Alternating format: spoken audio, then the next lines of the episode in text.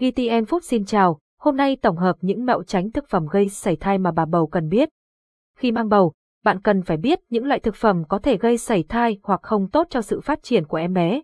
Điều này là để đảm bảo cho một thai kỳ khỏe mạnh và chờ đón con yêu ra đời. Dưới đây là tổng hợp các loại thực phẩm mà mẹ bầu nên tránh hoặc hạn chế ít nhất trong 3 tháng đầu của thai kỳ. Mang thai không nên ăn dứa dứa chứa bromelain, một enzyme có thể làm mềm cổ tử cung và kích thích cơn co thắt dẫn đến sảy thai. Vì vậy, bạn chỉ nên ăn một lượng dứa vừa phải, chẳng hạn vài lát mỗi tuần.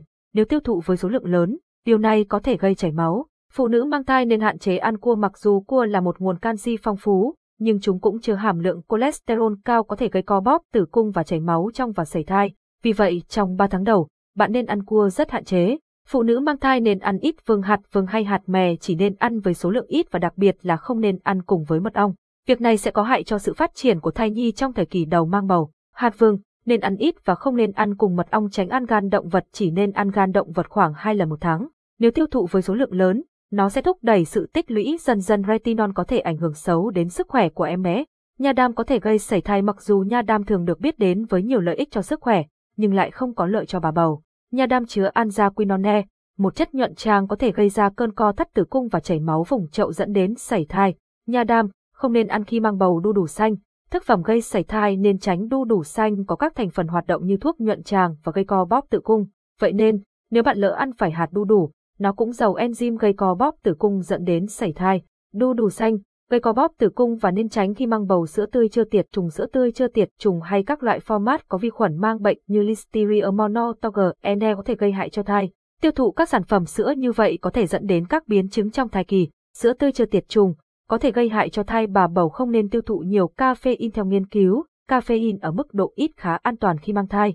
Tuy nhiên, việc tiêu thụ nhiều caffeine có thể dẫn đến sảy thai hoặc em bé thiếu cân. Hơn nữa, caffeine cũng có thể làm mẹ bầu đi tiểu nhiều hơn, nên hạn chế tiêu thụ caffeine từ cà phê, trà, sô-cô-la và các đồ uống năng lượng khác. Caffeine, hạn chế tiêu thụ nhiều khi mang bầu phụ nữ mang thai tuyệt đối không ăn cá dầu thủy ngân bà bầu nên thận trọng khi ăn cá, nên tránh các loại cá dầu thủy ngân như cá mập, cá kiếm, vô cá thu và cá ngừ, đặc biệt là cá ngừ abacoze. Thủy ngân là một chất độc hại cao có thể ảnh hưởng sâu đến não bộ và hệ thần kinh của em bé.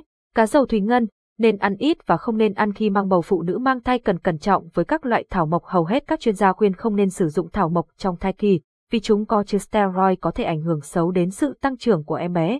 Ngoài ra, rất nhiều loại thảo dược chưa được nghiên cứu đầy đủ về thành phần dược chất có thể gây hại cho sự phát triển của em bé. Đang mang thai không nên ăn nhiều đào quả đào có thể tạo ra nhiệt quá mức trong cơ thể và dẫn đến chảy máu bên trong nếu ăn với số lượng lớn. Vì vậy phụ nữ mang thai nên ăn vài quả đào mỗi tuần và cần gọt vỏ kỹ trước khi ăn. Đào, hạn chế tiêu thụ nhiều khi mang bầu thực phẩm chế biến sẵn không thích hợp với bà bầu các loại thực phẩm chế biến sẵn như xúc xích, thịt nhồi, bếp, thịt băm, salami, thịt nguội và giam bông không an toàn khi mang thai. Chúng chứa các vi khuẩn như tosop lamagondii, Listeria hoặc Salmonella, có thể gây ngộ độc thực phẩm. Vì vậy bà bầu nên đặc biệt tránh ăn thịt chưa nấu chín hoặc thịt sống. Thịt chế biến sẵn, không an toàn khi mang bầu không nên ăn trứng sống trong thai kỳ trứng sống có thể bị nhiễm vi khuẩn Salmonella. Vi khuẩn này có thể gây sốt, buồn nôn, nôn, co thắt dạ dày và tiêu chảy. Trong một số ít trường hợp, nhiễm trùng có thể gây ra co bóp tử cung dẫn đến sinh non hoặc thai chết lưu, nên tránh tiêu thụ các thực phẩm chứa trứng sống như trứng chiên nhẹ, trứng trần, sốt trứng, kem, bánh kem, trứng sống. Cẩn trọng tiêu thụ khi mang bầu rau chưa rửa và rau chưa chín rau lá xanh có lợi cho bà bầu, nhưng rau sống hoặc chưa nấu chín có thể chứa ký sinh trùng to sóp Lamagondii hoặc các vi khuẩn và ký sinh trùng gây ngộ độc như E. coli, Salmonella và Listeria.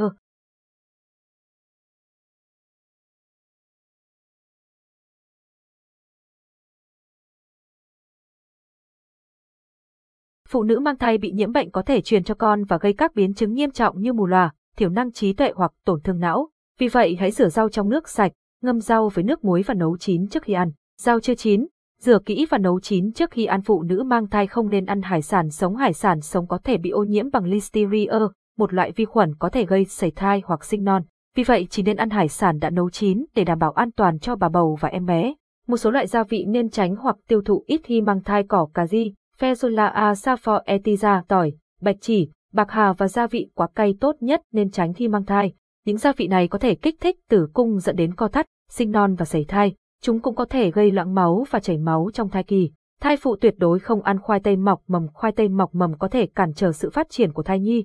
Vì vậy, hãy tránh ăn khoai tây mọc mầm, đặc biệt là bà bầu. Khoai tây mọc mầm, không nên ăn khi mang bầu phụ nữ đang mang thai không uống rượu. Việc uống rượu có thể gây hại đến sự phát triển não bộ của thai nhi và tăng nguy cơ sảy thai hoặc thai chết lưu.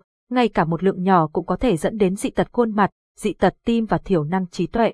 Mang thai hạn chế đồ ăn vặt quá nhiều đường trong các loại đồ ăn vặt chiên, bánh kẹo chứa nhiều đường, chất béo có hại và ít dinh dưỡng có thể gây bệnh tiểu đường thai kỳ, tăng cân và bệnh tim. Hơn nữa, việc tiêu thụ đồ ăn vặt quá nhiều đường cũng có thể làm cho em bé thừa cân.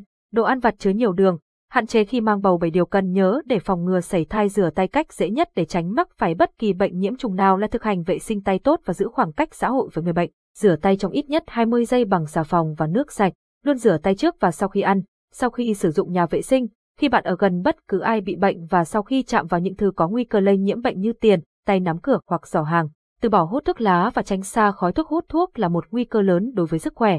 Hút thuốc có thể làm tăng nguy cơ mắc nhiều loại ung thư, bệnh phổi, bệnh tim, huyết áp cao và đột quỵ. Phụ nữ mang thai hút thuốc hoặc tiếp xúc với khói thuốc lá có nguy cơ bị sẩy thai, thai chết lưu, sinh non hoặc sinh con nhẹ cân. Trẻ sinh ra từ những phụ nữ hút thuốc và tiếp xúc với khói thuốc lá có nguy cơ mắc hội chứng đột tử ở trẻ sơ sinh cao hơn. An toàn thực phẩm và nguyên tắc ăn uống Nguyên tắc ăn uống trong thai kỳ là duy trì chế độ ăn uống lành mạnh và cân bằng. Bạn cần bổ sung tất cả các nhóm thực phẩm với đầy đủ vitamin, khoáng chất và dinh dưỡng cần thiết để mẹ khỏe, bé phát triển tốt. Tuy nhiên, cần tránh những thực phẩm được khuyến cáo để loại bỏ nguy cơ có hại cho thai nhi và mẹ. Chú ý về việc rửa tay trước và sau khi xử lý thực phẩm, nấu thịt, cá và trứng đến nhiệt độ khuyến nghị, làm lạnh thức ăn thừa kịp thời, sử dụng hoặc đông lạnh thịt và cá trong vòng 1 đến 2 ngày kể từ ngày mua và rửa kỹ sản phẩm tươi. Tiêm phòng trước khi mang thai Tiêm phòng trước khi mang thai giúp phụ nữ khỏe mạnh hơn trong thai kỳ và tránh mắc các bệnh có nguy cơ cao đối với thai nhi và gây sảy thai, sinh non hoặc thai chết lưu. Kiểm tra sức khỏe trước khi mang thai và định kỳ trong khi mang thai Kiểm tra sức khỏe trước khi mang thai và định kỳ trong khi mang thai giúp thai phụ có một thai kỳ khỏe mạnh và phòng ngừa các nguy cơ cho em bé. Cẩn trọng khi uống thuốc hãy bắt đầu uống vitamin trước khi mang thai và trong thai kỳ. Bất kỳ loại thuốc điều trị nào cũng cần được tham khảo ý kiến bác sĩ trước khi sử dụng nếu bạn đang trong thai kỳ để tránh các nguy cơ có thể xảy ra cho em bé. Quan hệ tình dục an toàn không nên quan hệ tình dục trong thời điểm bạn mới đậu thai với những người có thể chất yếu, dễ xảy thai, tiền sử sinh non. Đặc biệt, quan hệ tình dục trong thai kỳ cần sử dụng bao cao su để tránh lây nhiễm các bệnh lây truyền qua đường tình dục có thể làm tăng nguy cơ xấu đối với em bé. Hãy nhớ những điều trên để giúp bạn phòng ngừa sảy thai và có một thai kỳ khỏe mạnh và an lành cảm ơn và hẹn gặp lại.